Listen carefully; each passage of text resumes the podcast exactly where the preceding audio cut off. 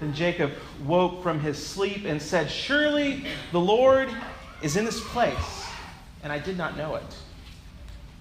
Barton W. Stone was a Presbyterian minister on the frontier of Kentucky. As a minister, his job, one of his jobs, was to police people's beliefs and their life actions. If they believed the right things, if they weren't caught doing anything bad, they were given a coin, a coin that was their access to the communion table. When they came forward for communion on Sunday, they would present the coin and they would receive the bread and the wine. During those days, the early 1800s, revival was breaking out on the frontier, and Barton Stone's little church in Cane Ridge, Kentucky, became the host church for what would become the largest camp meeting revival in American history. Estimates of up to 20,000 people filled into the land surrounding this little church with people and preachers from many different Christian, Christian traditions. And there, Barton saw Christianity in all its diversity. There were Holy Spirit exercises. He writes about it in his autobiography. People falling on the ground, speaking in tongues, some even barking. All right, each to his own. Ministers from different traditions would teach different things, different doctrines, different beliefs, different ways of being baptized. And on Sunday, on Sunday, all these people gathered, these different traditions stopped and had communion. No coins, just communion. In the midst of the diversity, everyone shared in the table of Christ. And this experience had a profound impact on Barton Stone. Seeing this diversity, his world began to open wider and wider. It was three years later that he and his colleagues would write the last will and testament of the Springfield Presbytery, the founding document of our own tradition, the Christian Church Disciples of Christ. And they willed in that document, like the last will and testament, that their church die and dissolve into the body of Christ at large. That they would get rid of all divisive names, all divisions, and become one church. He had experienced it at Cane Ridge, and he wanted it to be real in the life of his church. A, a thirst for Christian unity and an open communion table and seeing the way that God was at work in the world among people of different traditions and different faiths, Barton Stone woke up and he said, Surely the Lord is in this place, and I did not know it. Sara Miles was an atheist. She was raised by atheists, a thoroughbred. She was a journalist. She was a lesbian. She was super liberal. And she saw Christianity as nothing but a group of nut jobs. And then one Sunday, she lives in San Francisco. She's walking around her home on a Sunday morning. And she passes the St. Gregory's Episcopal Church, and for some reason, she becomes curious. I'm a reporter, she says. I'm curious. I like to poke my nose in places, and I walk into this building thinking, huh, I wonder what's going on in there. And inside, she finds a church service already in progress. She takes her seat in the pew. When it's time for communion, she follows the crowd up front to the altar. And in her words, a woman put a piece of fresh bread in my hand, gave me a goblet of some rather nasty sweet wine, and I ate the bread.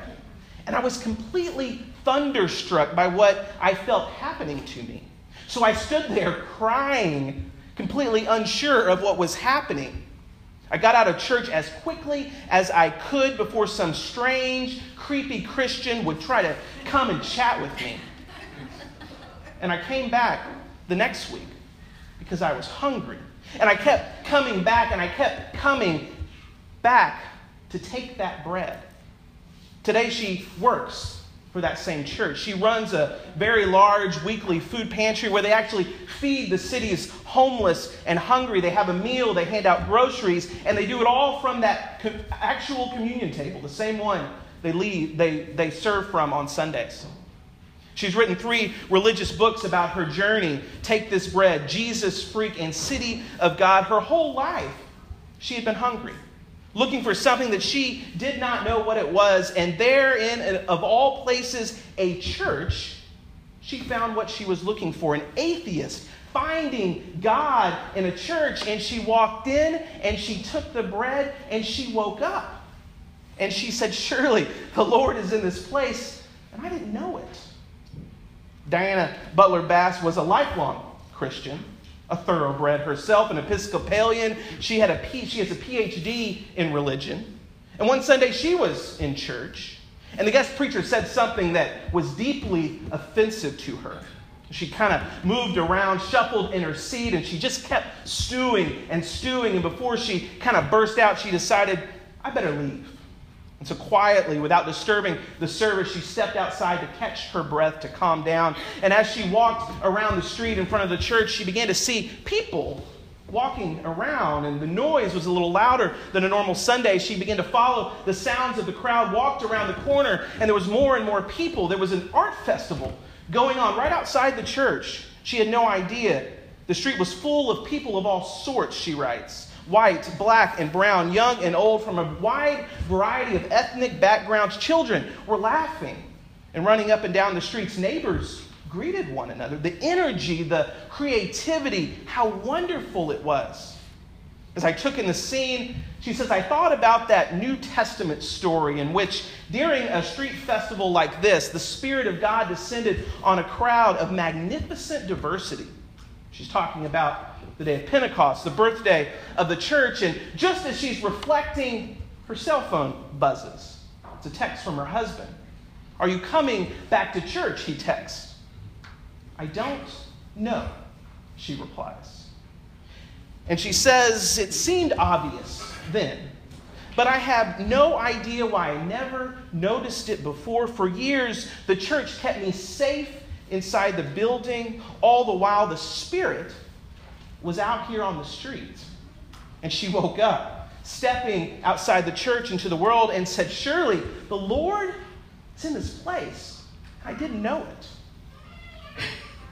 Now, I've told you before how I grew up in a church tradition that taught that we were the only ones who were going to heaven, and we weren't sure we were all going there as it was we had God right. But as I got older, I was a good kid. I didn't rebel like most kids, I was a nerd. I rebelled religiously.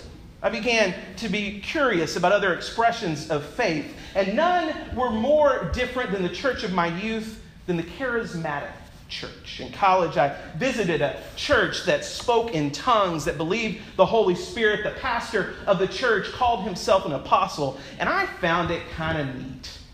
He recommended a book called Surprised by God, and I read the book cover to cover. It was pretty thick, too, for a sophomore in college. The book said that if ordinary Christians would just pray harder, they would receive special gifts from the Holy Spirit. So I prayed. I prayed harder than I had ever prayed before, and I kept praying, and I went on long walks, and I would pray, and I would, you know, try to speak in tongues, but nothing ever happened after I stopped praying, that's when I became surprised by God. But it wasn't by Holy Spirit gifts. It was in a way I never would have expected, something I certainly was not looking for. God blindsided me one day. I was just coming home from class, walking into my dorm room. My college roommate was there, and I cry every time I tell the story. Uh, but he was in the middle of a phone conversation. He was talking about a church. He was crying, talking to his mother about a church that he was supposed to work for that summer that had canceled their invitation for him to work there because they found out he was gay. I overheard the conversation, and I had no idea. He never told me this before. We were roommates, of all things. He'd actually come out to me on the phone after he hung up. He said, Well, do we need to talk?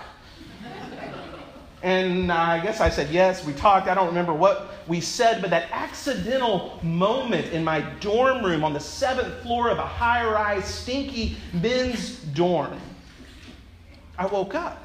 One of the most profound moments of my life. My faith had taught me to run and shun, but my only impulse in that moment was to stay and to see what God was up to. I prayed for God to open my mouth to speak in some heavenly language, and instead, God opened my heart And it completely changed my life. And there I woke up. And I said, Surely the Lord is in this place? I didn't even know it.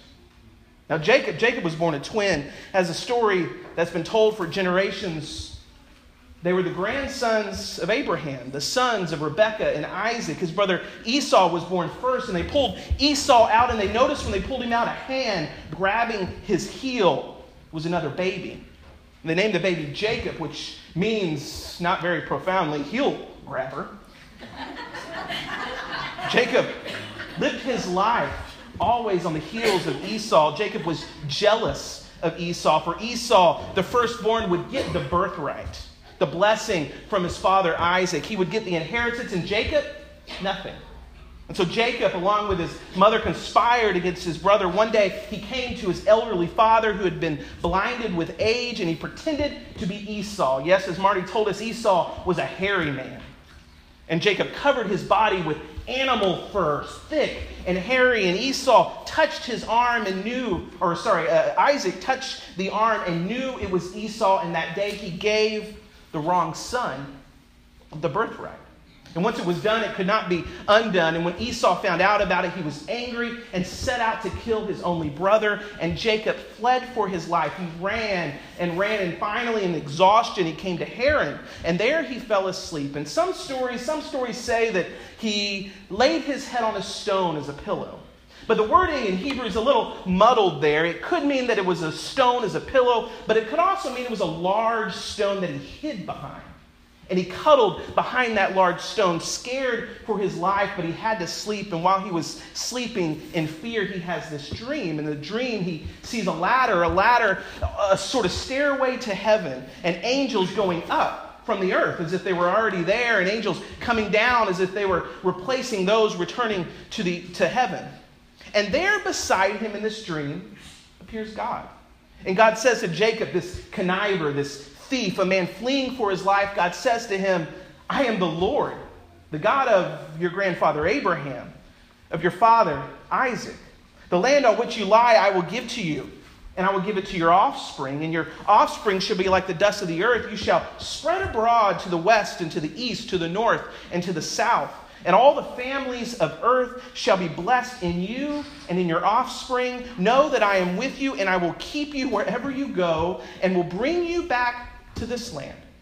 For I will not leave you until I have done what I promised to do. And then Jacob woke from his sleep and says, Surely the Lord was in this place. I did not know it.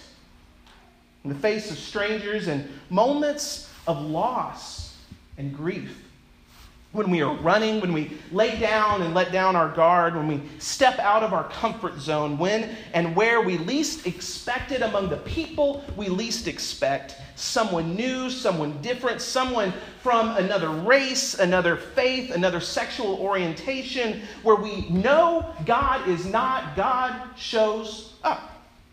And God blesses us. In that moment, like Jacob, we must build an altar to remember. And no matter the name of the place, we give it a new name. This is Bethel. This is the house of God. This is where God lives. Because right here in the midst of the world, when we least expect it, among the people and places and experiences of our life where we never thought God would show up, God surprises us. May God continue to surprise us, showing up where we don't expect surprising us in our lives, in our moments when we're the most off guard, where we're not looking, but God shows up, changes our lives.